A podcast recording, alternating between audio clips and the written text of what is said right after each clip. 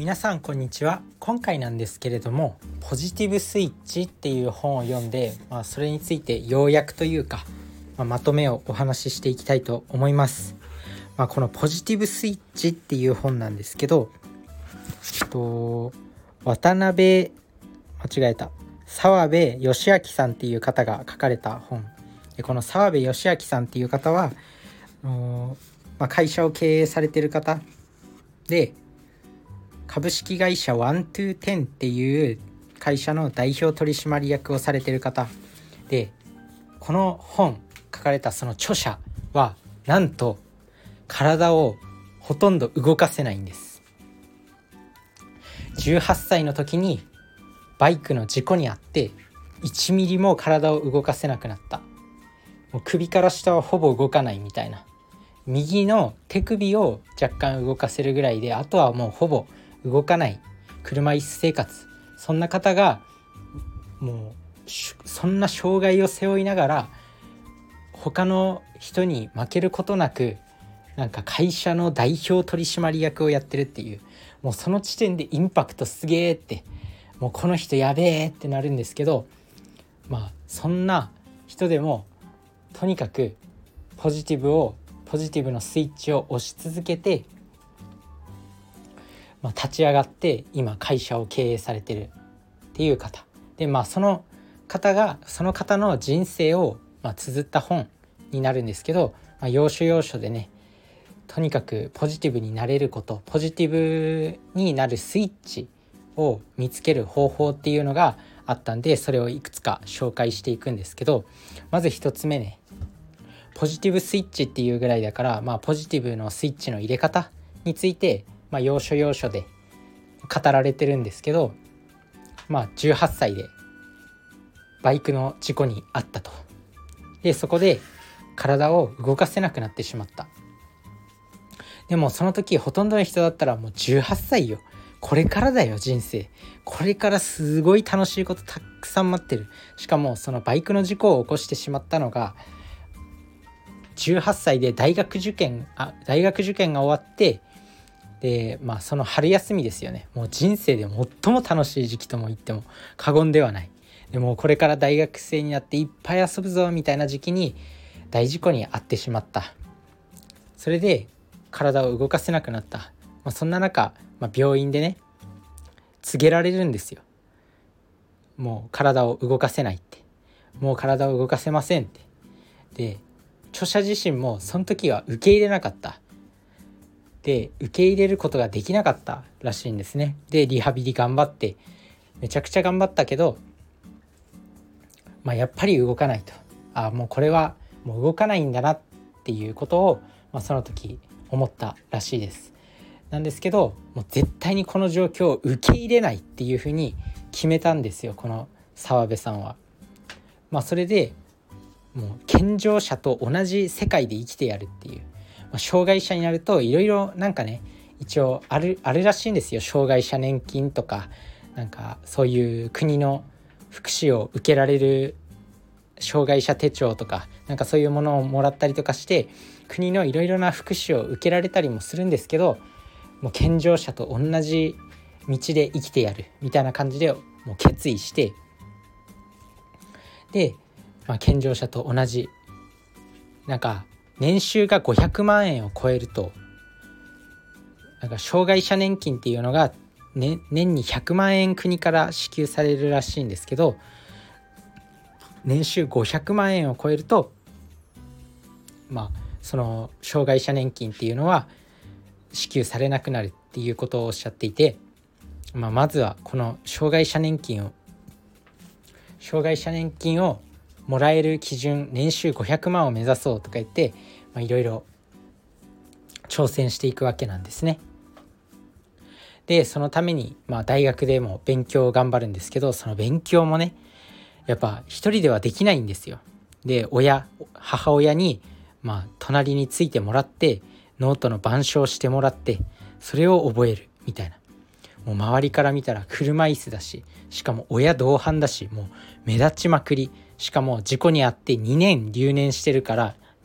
学してるから、もう他の人よりも明らかに遅いわけですよ。そんな中でももうそのメンタル、もうそれだけでも結構きついじゃないですか。やっぱまだ18歳とか20歳の時期なんて周りの目を気にしたりとかする時期だと思うんですよ。まあ、そんな中でももう親に同伴してもらって大学の授業を受けて、でまあいろいろ勉強して、で卒業して、で自分の会社を設立したんですね。でちょうどその澤部さんがまあ20代前半の頃、まあ IT ブームですよね。ホリエモンとかライブドアの元社長のホリエモンとか、サイバーエージェントの藤田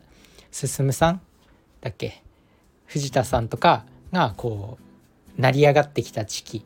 と、ちょうどその澤部さんも、まあ、その IT ブームに乗っかってで起業した、まあ、ホームページを作ったりとかしてたみたいです。まあ、やっぱり時代に乗ったっていうのもあるんですけど、結構順調に会社の業績を伸ばしていって、でもやっぱりそのなんて言うんだろ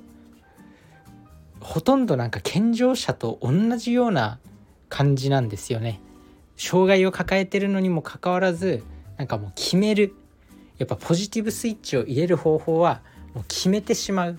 もう障害を受け入れないって決めたっていうことをおっしゃっていて、まあ、とても頭のいい人だなって思うし、すごいなんか決意っていうか、もう大抵の人だったら体動かせなくなったらもう人生諦めると思うよ。本当にもう周りに支えられて生きていこうみたいな。だけど諦めなかった、まあ、そんな勇気をもらえる一冊ですね。もうそのエピソードを読んでるだけで、なんか俺って何やってんだろうみたいな、なんかね、自分自身がもうだらけてる時間っていうのが本当にもったいないことなんだなって思います。こういう人のエピソードを見ると。あとはなんだろう、有名な方で言うと五体不満足の作者の乙武さん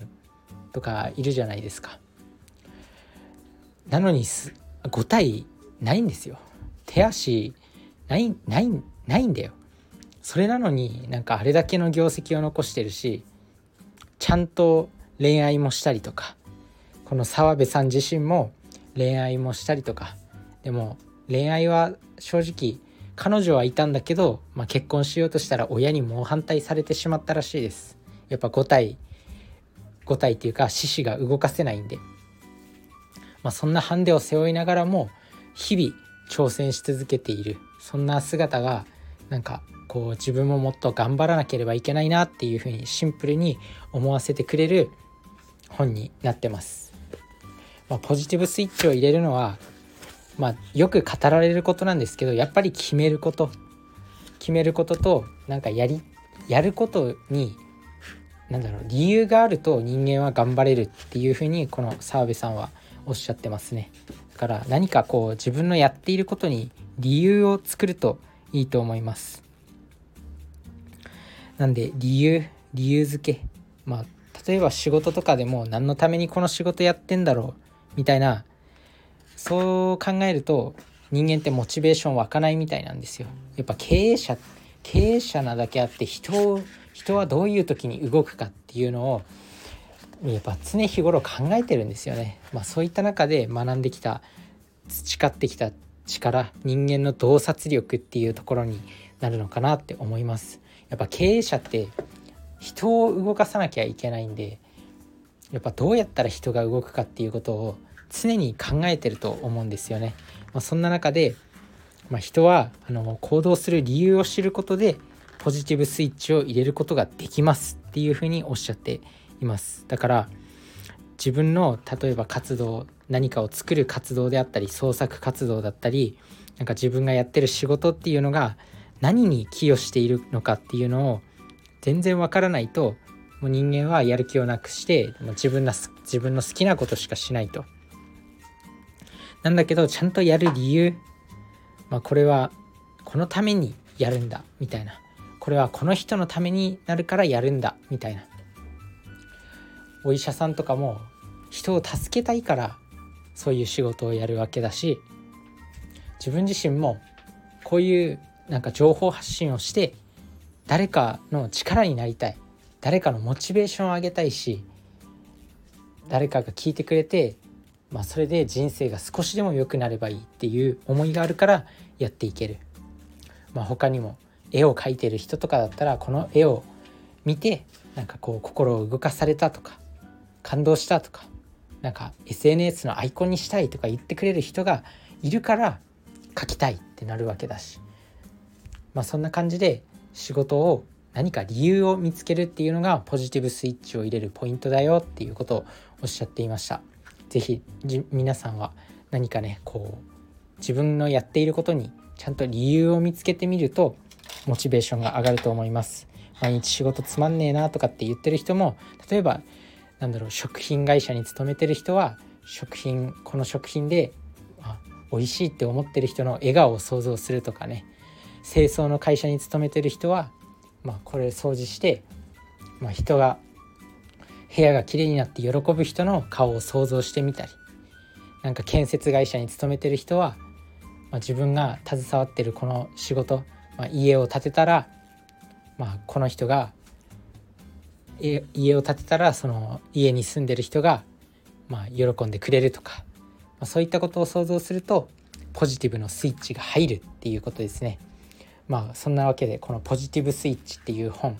もうね、その著者の人生、18歳でバイクの事故に遭ったけど健常者と同じく生きてやるっていう決意して生きていくその人生が綴ってあるんですけど、そんな人生を読むとやっぱりこう自分も頑張ろうって思える本になってます。こんな障害を背負ってる人でも頑張ってるんだから自分も頑張らなきゃいけないなっていう気持ちになります。なのでぜひ読んでみてください。それじゃあね、バイバーイ。